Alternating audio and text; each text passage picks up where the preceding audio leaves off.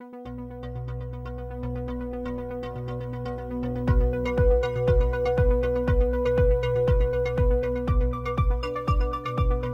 qua, nuova, nuovissima, stra nuovissima puntata di Libre Podcast. Non mi ricordo più a, a, che numero siamo arrivati, ma comunque adesso lo chiedo ai miei due colleghi, perché anche stasera siamo qui tutti e tre. Ma come mai questa grande sorpresona? Matteo e Antonino, anche loro presenti e pronti per continuare il discorso che abbiamo lasciato in sospeso nella puntata precedente. Quindi lascio la parola a voi, cari eh, miei colleghi. Chi vuole partire per primo a salutare i nostri ascoltatori? Io comunque sono sempre Stefano, eh, che qualcuno si dimentica, lo so, ma devo, devo ripeterlo perché sennò poi vi, vi, vi perdete, lo so. Quindi chi parte? Antonino, dai, vai Antonino, parti tu. Va bene, questa volta porto anch'io buonasera, o meglio, bu- buongiorno, buonanotte, buon pomeriggio, insomma, quel che sia a tutti. Siamo qua con uno Stefano super ossigenato, a quanto Basta poco delle volte per riossigenare il proprio cervello, anche se è molto tardi, come al solito. Eh, ba- ba- ba- basta poco, poi... poi... È, è, così ossigenato che sembra Super Saiyan. addirittura è biondissimo, è proprio sparato. È biondissimo con gli occhi azzurri. Con gli occhi azzurri. e poi sveleremo il segreto, però dovete resistere sino alla fine della puntata, se no non vi diciamo perché stiamo celiando su questo tipo di argomento. E comunque, allora, un caro saluto a tutti e passerei la palla al terzo moschettiere di oggi, ovvero il nostro carissimo Matteo Sgarri. Vai! Presente, presente con un po' più di voce, un pochettino più di presenza e ricordo, sono Matteo del progetto The Pixel Chips, Instagram, podcast, Twitch, chi più ne ha più ne metta. E andiamo all'argomento caldo di questa sera? Di cosa parliamo? Intanto per dire, prima dovremmo essere la puntata 23, ma non ne sono sicuro, quindi siamo, intor- siamo a più di 20, dai, siamo a più, siamo a più di 20 puntate. E beh, Stefano, dai, eh, introducici un attimo il tema. L'altra volta eravamo rimasti, stavamo parlando, stavamo cercando di parlare di firewall, facevo un po' di pastrocchi tra firewall, NAT, eccetera. E comunque, anche, mi sono permesso di buttare sul, sul gruppo una, sul nostro gruppo di Libre Podcast, che ricordiamo, eh, sempre il t.me slash Libre Podcast. Ehm, una, un documento tratto ottenuto dall'università, ma mi sembrava molto chiaro, quindi mi sono permesso di uploadarlo pochi, pochi istanti fa. E direi che potremmo proseguire forse il tema, quindi dicevamo appunto pastrocchiavamo tra firewall e NAT e concetti analoghi, software, hardware, chissà che altro, eravamo arrivati più o meno a parlare di VPN, diciamo subito cosa vuol dire questo acronimo, prego, cari miei colleghi che sicuramente voi sapete molto meglio di me come spiegare questo, questo acronimo. Acronimo. acronimo Ce lo dice Matteo, dai. Matteo, un attimo di riflessione, no, eh, no. metta le cuffie, vediamo. No, se ero, ero, ero col mouse nello schermo sbagliato. eh, accidenti, anche tu.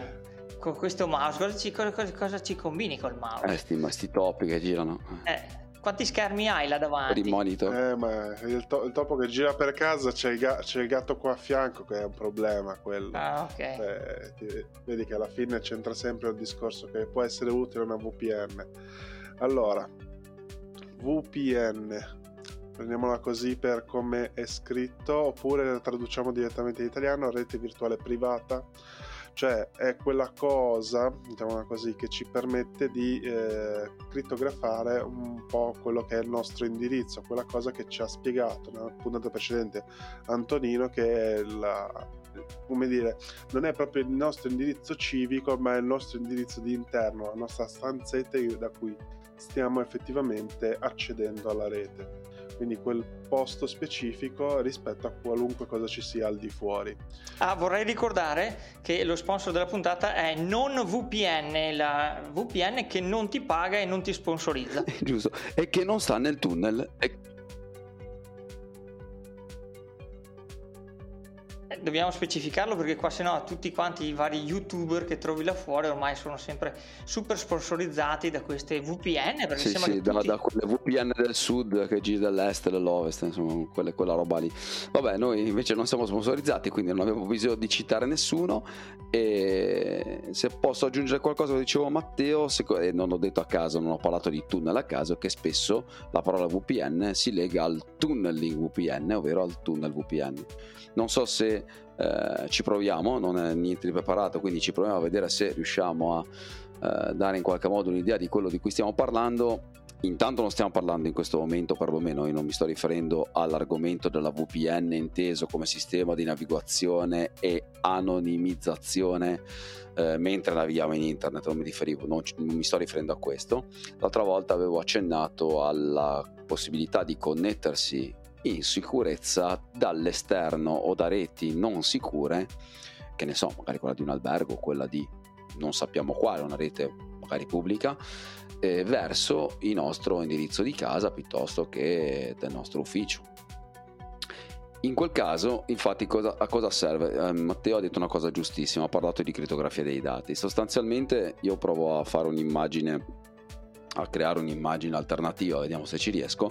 Sostanzialmente dobbiamo immaginare di essere in internet, in un mondo quindi tendenzialmente insicuro per definizione, ma noi andiamo a usarlo solo come un canale.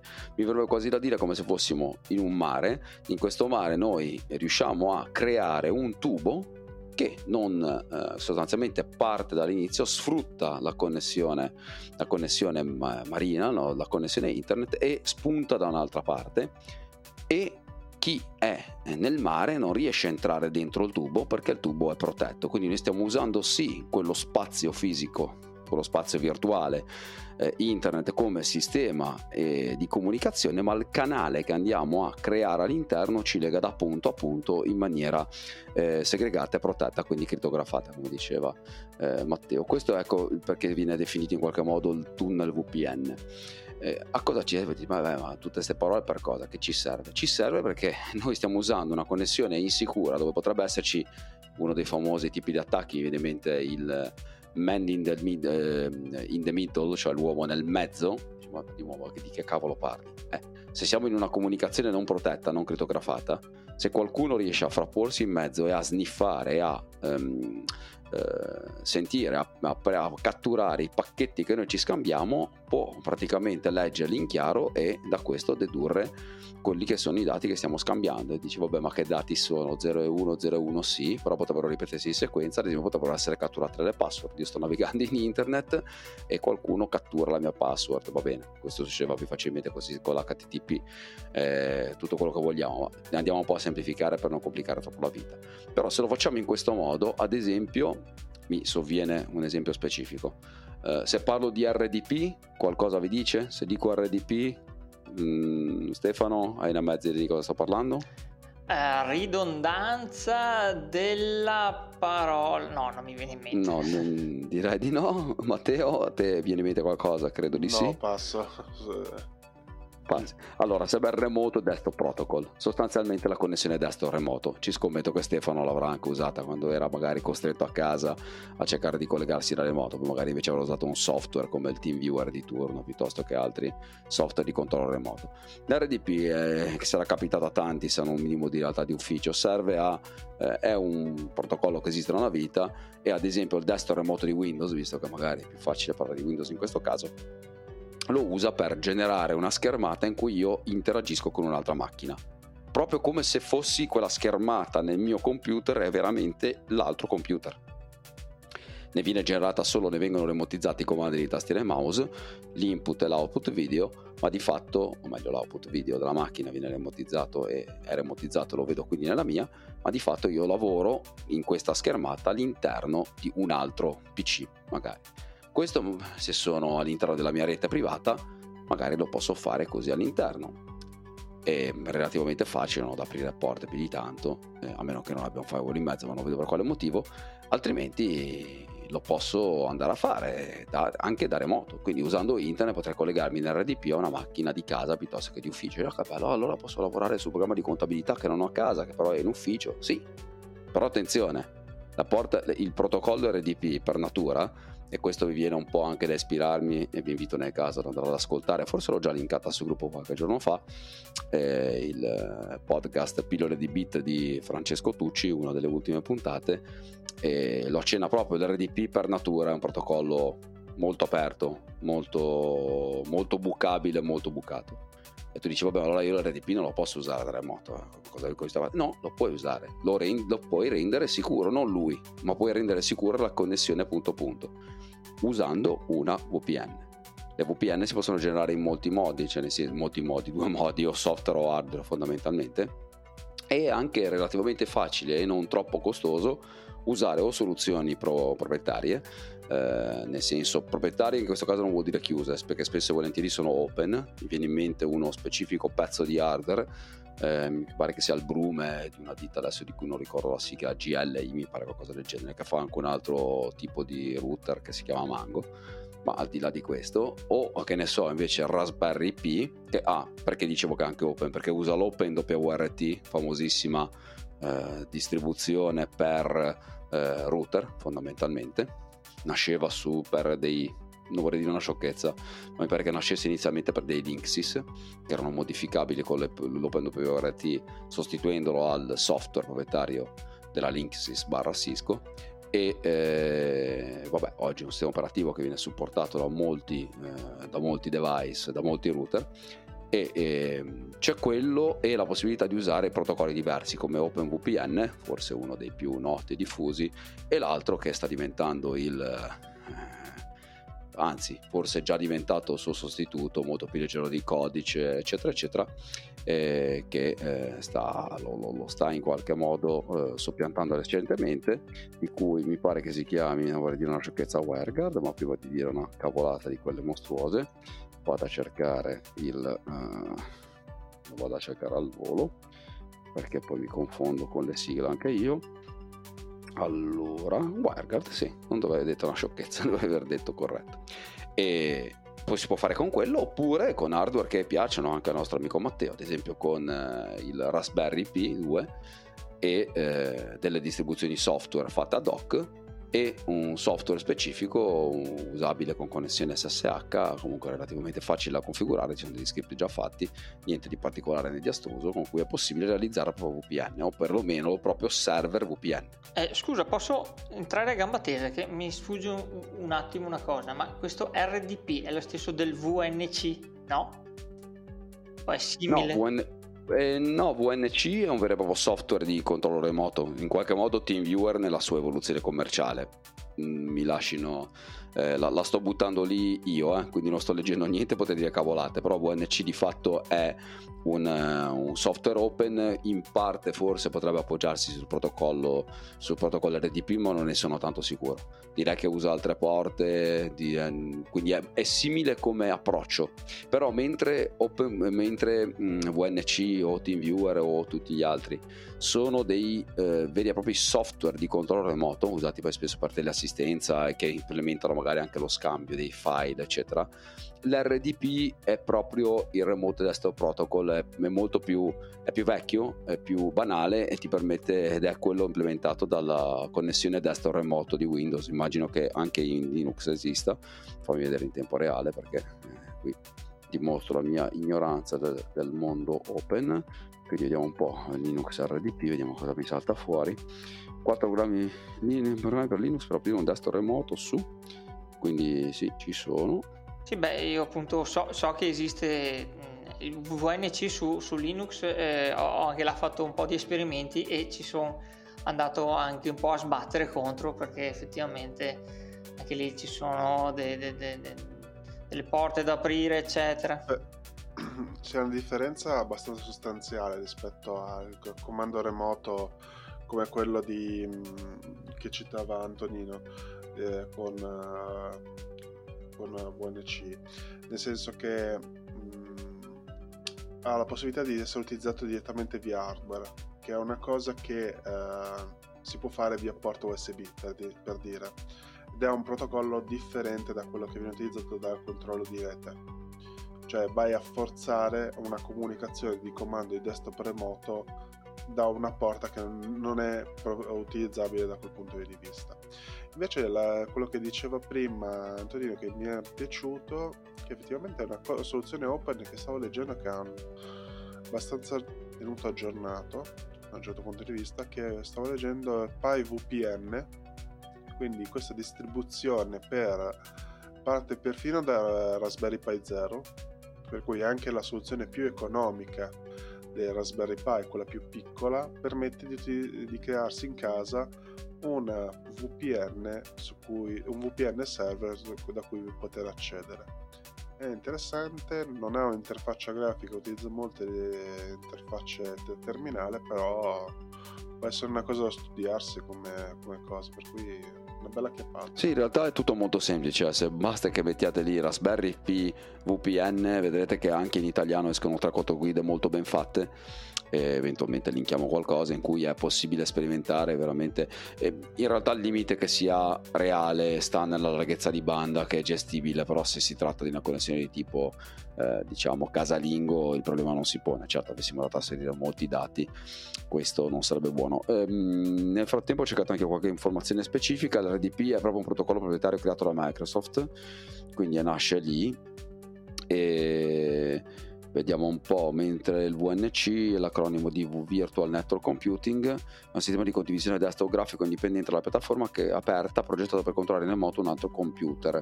Segue il vecchio modello di mostrare semplicemente tutto ciò che è sullo schermo senza richiedere accessi forzati.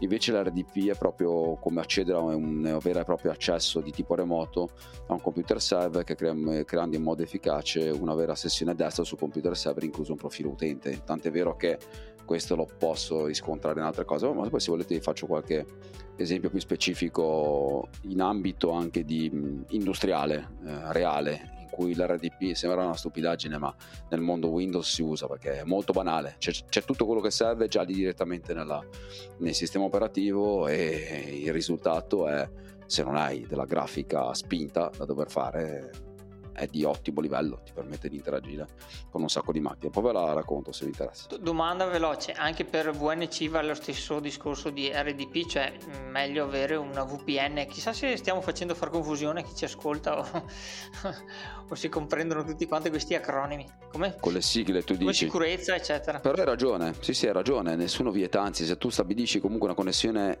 tra la tua macchina e la macchina dell'uff- dell'ufficio di casa eh, in maniera sicura eh, tu sei a posto. Mm, la dico anche meglio al di là di RDP non RDP se io ho fatto le cose ben fatte ed è molto più facile di quanto si possa credere per certi aspetti se tu hai messo se mm, ti conneghi da una gamma di network di, di, indirizzi di rete che siano abbastanza distinti per un certo aspetto rispetto agli altri da non fare confusione di conflitti di indirizzi tu praticamente riesci ad esplorare la macchina a casa. Supponiamo che tu abbia a casa un, abbia un NAS, mettiamola così. Hai una NAS oppure semplicemente un computer con dei dati dentro, ok?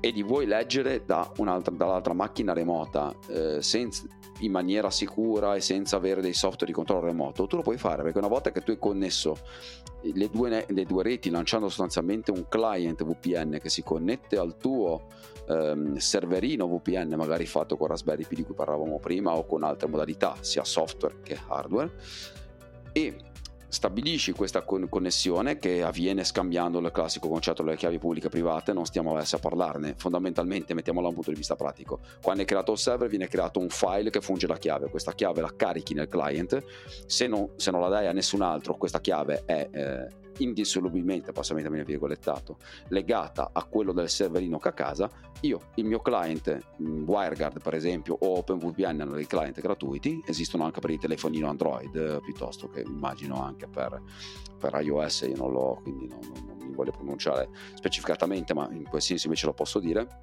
con certezza per Android c'è, per Windows, per Linux, per le macchine desktop c'è sono sicuramente, stabilisci la connessione track. Dai, ti, do, ti do, la conferma che proprio sul sito di OpenVPN ci sono tutti i sistemi operativi. Perfetto. Nessuno è escluso. Quindi track, tu con, con, crei questa connessione, hai creato il tunnel e tu mi dici vabbè cosa ho fatto?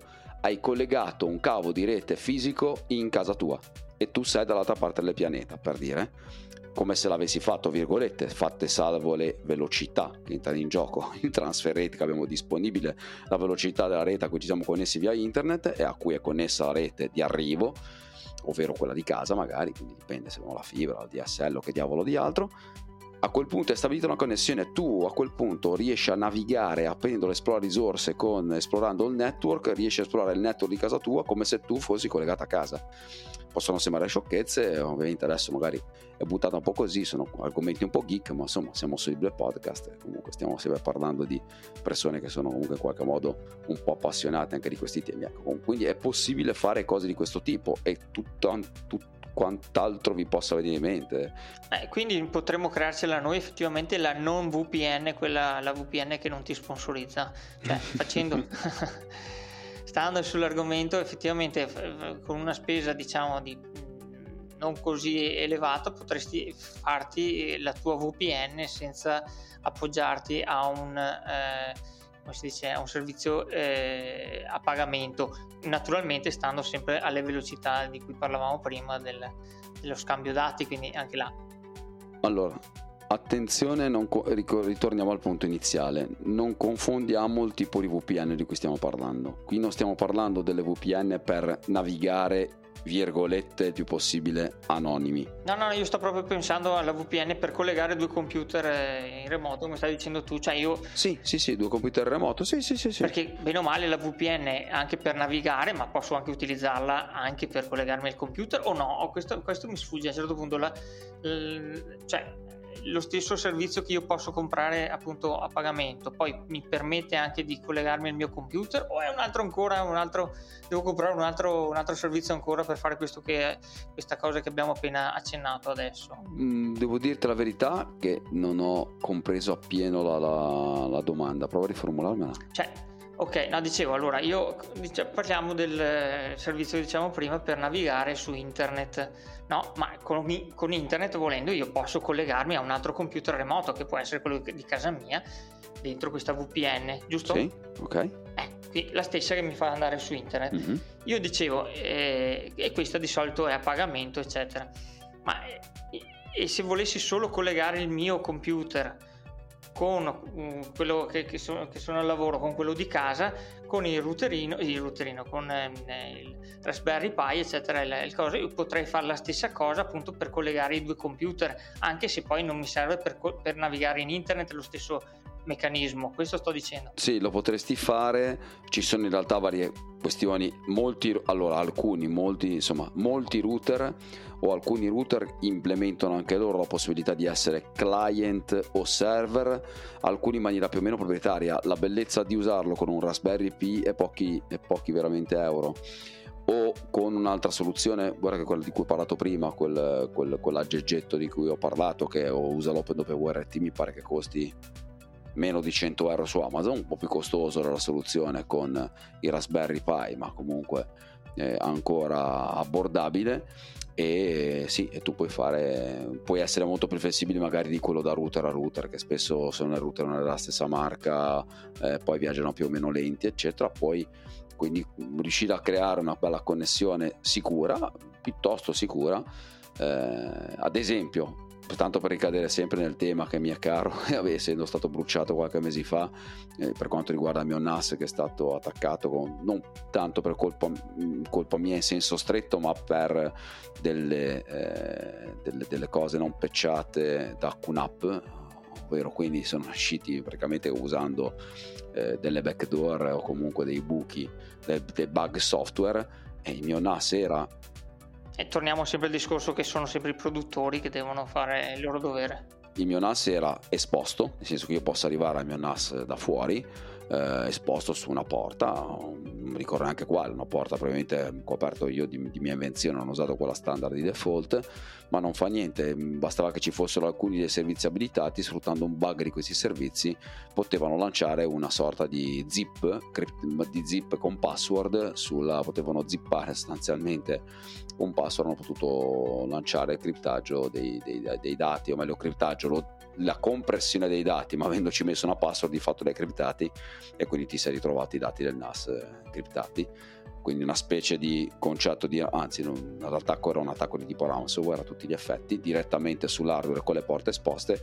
Se il cretino di turno, ovvero sottoscritto, fosse stato meno, eh, come dire, lasco nella cosa invece che esporre le mie porte normali avessi lasciato il, il, il NAS non esposto verso internet ma io avessi usato una connessione VPN con questi giochettini di cui vi dicevo prima, che sono quasi giochettini, insomma, se vogliamo farlo per divertimento, perché lo possiamo fare, mi sarei connesso alla mia bella VPN col cavolo e col pensiero che il primo hacker Black Hat o cracker che, che dir si voglia sarebbe potuto arrivare a lanciare perché il mio NAS non l'avevo mai visto perché lui direttamente esposto non c'era. Avevo dovuto conoscere le mie chiavi e poter quindi aggredire il protocollo riuscire a entrare nel mio server VPN stabilire la connessione VPN e poi entrare nel mio NAS. Ecco, diciamo che sarebbe stato ben ben ben ben ben più difficile. E, e così via questo può valere anche per tanti altri tipi di servizi che possiamo avere esposto direttamente. Quindi vedi il firewall che ritorniamo lì. E io il firewall ho aperto nel firewall le porte per poter arrivare al, al mio, al mio cioè ovviamente c'è il firewall e anche il NAT di mezzo in questo caso perché comunque sono andato verso le porte interne eh, della mia rete per poter esporre quei servizi che sono comodi in maniera che potessi arrivare al mio bel NAS da remoto eh, ho lasciato aperto magari troppi servizi magari anche quelli per la parte multimediale che non erano necessari bastava magari che lasciassi aperto solo alcuni dei servizi eh, quelli più specifici e quindi vale il concetto ragazzi ci sono dei problemi di la cyber security in qualche modo dovrebbe diventare una eh, non dico una materia di studio un'esagerazione ma dovremmo renderci conto di tutti quelli che sono i potenziali rischi. Anche tu stai pubblicando ultimamente Stefano spesso articoli Cyber 360 eh, su,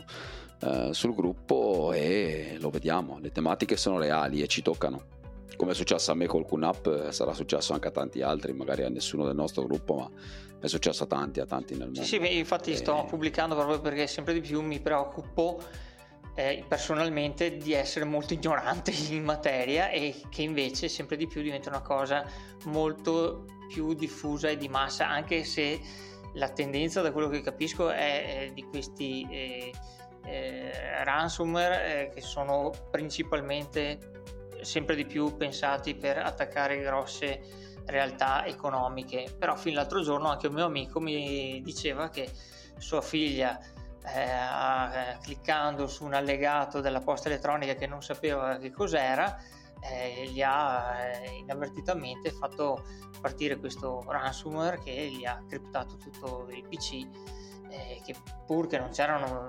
cose eh, così per fortuna sensibili eh, economicamente, però ad esempio c'erano tutti i ricordi di famiglia in una cartellina con tutte le foto eh, che appunto eh, eh così eh, erano una, una, cosa di più di, di, di eh, personale, quindi di, come ripeto, ricordi di famiglia che anche quelli hanno un valore. Poi naturalmente questo mio amico non ha eh, pagato il riscatto in bitcoin eccetera che chiedevano che comunque erano cifre tra virgolette abbordabili sembra 300-400 euro in bitcoin. Però sono sempre comunque cose che eh, uno è, disposto anche a, fare eh, per eh, riavere indietro quello che è di sua proprietà eh sì, tu stai aprendo uno, uno, come dire, un, un, vaso di Pandora in realtà, perché par- con questo esempio hai parlato di temi, penso, in cui potremmo divertirci a chiacchierare per almeno 5 puntate. Eh, per rimanere solamente al primo, al primo che hai detto, eh, una volta, è vero, sono io il primo anche professionalmente, una volta si eh, pensava all'azienda grande, ma a me cosa vogliono da me? Il problema è che non vengono da me, viene mandato tutto a tappeto quello che accade accade, non è importante dove coglio coglio, poi magari alcuni sono mirati, spesso quelli verso grandi aziende eccetera sono mirati, però in generale eh, siamo tutti, tutti ormai parimenti vulnerabili. E, e quindi bisogna cominciare a capire un pochino di cose in più e purtroppo sentivo anche un'intervista l'altro giorno anche parlando di esperti nella cyber security nel senso stretto del termine ragazzi siamo messi male perché se prendessimo anche il, gli attualmente formati già ce ne sono pochi. Eh, mi pare che le stime dicono anche che da qui a sei anni mi sembra cose del genere la carenza continuerà ad aumentare perché ce ne sarà sempre più richiesta e non ci sono ancora le persone formate per poter eh, contrastare il fenomeno. Parlo anche proprio a livello aziendale, eh, parlo di lavori, eh, parlo di lavori remunerati. Ecco, quindi se magari tra di noi c'è qualcuno di abbastanza giovane, buttatevi anche sulla cyber security che ce. Ma io direi che comunque anche un po' tutti dovremmo, tra, ognuno con i propri, propri mezzi, con i propri mezzi, limiti, certo. i, i, propri limiti, volevo dire, di tempo, eccetera, però almeno quel pochino, eh, diciamo, di eh, infarinatura eh, di base. Un po' di consapevolezza in più, dai. Ecco, bravo, anche quello. Sì, appunto, bisogna sapersi proteggere non più solo dal discorso sanitario, ma anche tecnologico. I virus diventano sempre più... E infatti ci sono molti... Mettiamo mascherine a tutti, anche alle porte. ma... Eh, fortunatamente appunto la, eh, più che mascherine perché appunto eh, non si sa bene che cosa si sta combinando eh, qui già parliamo di, di, argomenti secondo me che possono essere più eh, affrontati in maniera eh, diciamo eh, cons- eh, ripeto utilizzo di nuovo questa parola che ha usato l'Antonino consapevole quindi eh, non andando un po' a tentoni ma bene o male almeno quelle poche cose di base come abbiamo appena detto sapere che porte aprire su un firewall per fare perché ad esempio ecco faccio le, l'ultima, l'ultima cosa che volevo dire perché ormai siamo arrivati alla fine di questa puntata perché siamo arrivati nel, nel range di tempo che ci siamo dati come obiettivo per questa nuova stagione di Libre Podcast. Ecco ad esempio anche mio figlio più grande tende per poter giocare ai vari videogiochi che, che, che, vanno di moda adesso anche là a fare esperimenti con aperture di porte firewall di, di micro reti eh, eh, casalinghe per poter giocare con suo fratello eh, lui fa, eh, fa, da server eh, il fratello ci gioca anche là con Minecraft non mi ricordo che cosa insomma anche là fa dei, questi esperimenti seguendo dei tutorial di personaggi non lo so quanto eh, attendibili su YouTube e, e, delle volte mi domando dico ma sai cosa stai combinando no che dopo non ci troviamo qualcuno qua che ci fa ciao ciao con la manina dal, dal monitor del tuo, del tuo portatile, no? Perché far così è, che, sì, è la, la, cosa migliore per far eh, entrare chiunque a casa propria. Eh, si insegna ai ragazzini di dire quando suona la porta chiedi chi è, ma sui computer invece ognuno fa così alla, alla, alla com'è che si dice? Vai che la va bene, com'è? Non mi ricordo. Ah, che ti calla? In maniera casuale? Non so. Sì, non mi ricordo, l'orario ormai è tale. Alla bene e meglio? Alla bene e meglio, sì. Alla bene e meglio, bravo, eccolo lì, Matteo, finalmente è arrivato, è arrivato il suggerimento che, che aspettavo. Alla cazzo di cane, scusate, visto l'ora. Quello, quello è un po' troppo. Eh, cioè, ci sta sempre bene Boris. Va bene, dai. Volevate concludere con qualcosa? Avete gli ultimi tre minuti? Gli ultimi tre minuti. Io Stefano ho una, Stefano, una, una, una sciocchezza, e lascio la parola a Matteo subito, però quello che sta facendo tuo figlio è bello, perché comunque eh, c'è curiosità, se non, se non, ci prova, secondo me è meglio, meglio, correre qualche rischio in questo caso. Lui che è giovane ha bisogno un attimo di eh, cominciare a sperimentare, è bello che lo stia facendo in quel modo, penso che tanti di noi hanno cominciato a smanettare l'informatica giocando o facendo cose simili. Eh, come dire, magari creargli un ambiente di, di, di, test, magari una sandbox di qualche tipo, però insomma, miglior, miglior sandbox della sandbox di Minecraft non esiste.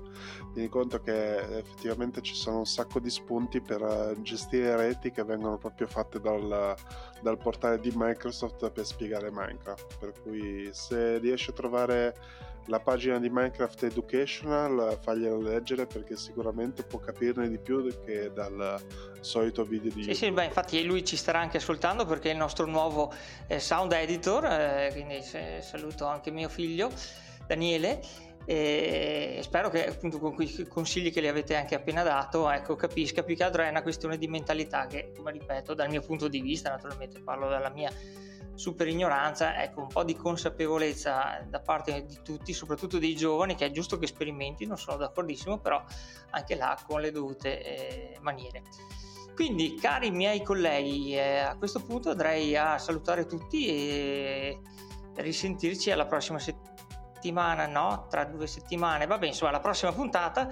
E sveliamo anche l'arcano Antonino del della registrazione della puntata? Eh beh, allora, per chi, per chi, ha resistito sino alla fine, possiamo dire uno che intanto Stefano ha avuto la possibilità di riprendersi solamente un, nella manciata di 2, 3, 4, forse 5 minuti non di più, diventato ossigenato alla grande, appunto Super Saiyan di cui parlava Matteo all'inizio, perché in realtà eh, si giocava, avevamo dato anche qualche, qualche possibilità di comprenderlo anche alla fine della puntata precedente, in realtà queste due puntate a volte lo facciamo, cerchiamo di ottimizzare i nostri tempi, abbiamo registrato fondamentalmente le due puntate una di seguito all'altra, quindi eccolo qual era il, l'arcano, l'arcano svelato, insomma, il segreto di Pulcinella, ragazzi, l'avrete già capito da solo. La magia del podcasting per poter avere Matteo in due puntate. E il nostro Matteo ha pompato la sua voce, si è avvicinato al microfono, così proprio era... era... Sono, sono dentro il condensatore.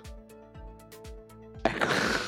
Sei, sei, un condensato, no vabbè, questa è veramente una cavolata mostruosa. La, latte condensato, quindi parecchio dolce che va molto bene per eh, lubrificare la voce. Beh, io comunque ringrazierei Matteo per essere stato presente ben in due puntate di Libri Podcast. Questa è la maniera per essere sicuri di averlo sì, sì, sempre. grazie Matteo, grazie, grazie, grazie, grazie, grazie. Grazie a voi.